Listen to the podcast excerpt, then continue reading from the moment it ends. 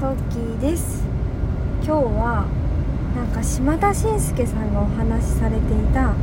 成功する人に共通するところについてお話ししていきたいなと思います。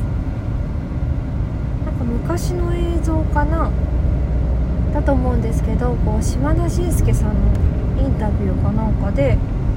こう成功する人に共通していることってここやねんみたいな話をされてたんですね。それが成功している姿を強くイメージできるところだそうです。それが成功する人に共通しているところだだっておっしゃってたんですよね。ああそうかもしれないってかそうだろうなっていうふうに思っていて失敗するかもしれないことばかり考えているとなんか成功ってつかめないと思うんですよね。やっぱり自分は絶対成功すると思って成功しているイメージをつかんだ方がきっと成功していくと思うんですよね。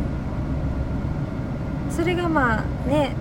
しんすけさんがまあ一周りのね一流の方たちを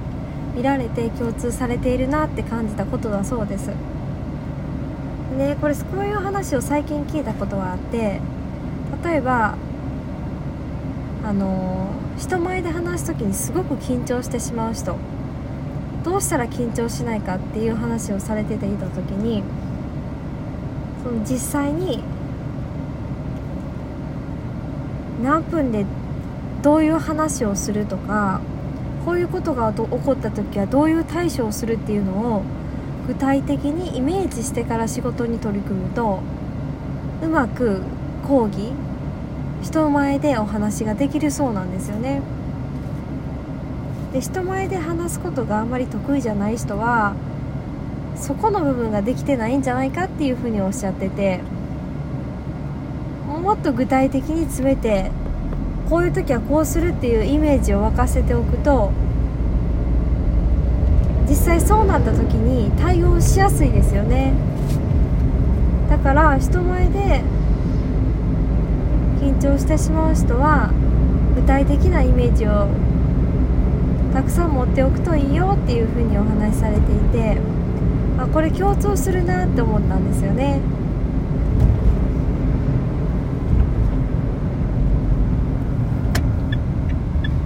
やっぱり何かあった時にどうするかっていうこととかまあ自分はこうやって成功していくってことが明らかにもうなんだろう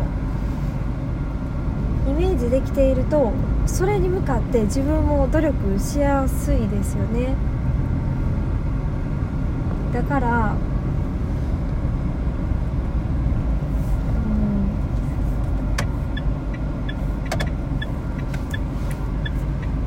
私もなんか最近ね最近の回でお話しさせていただいたんですけども自分がどうなりたいかっていうのを毎日3分から5分だいたい5分ぐらいですねタイマーで測ってノートに書いているんですよ、まあ、ほとんど毎日同じようなことになったりもするんですけどもこうやりたいことに対してどうやればいいかっていうのはアイデアもすごく出てくるしなんか鮮明にイメージができるとやっぱり日々やっている勉強時間が増え増えるんですよね。スマホを使用する時間が減って勉強時間が増えて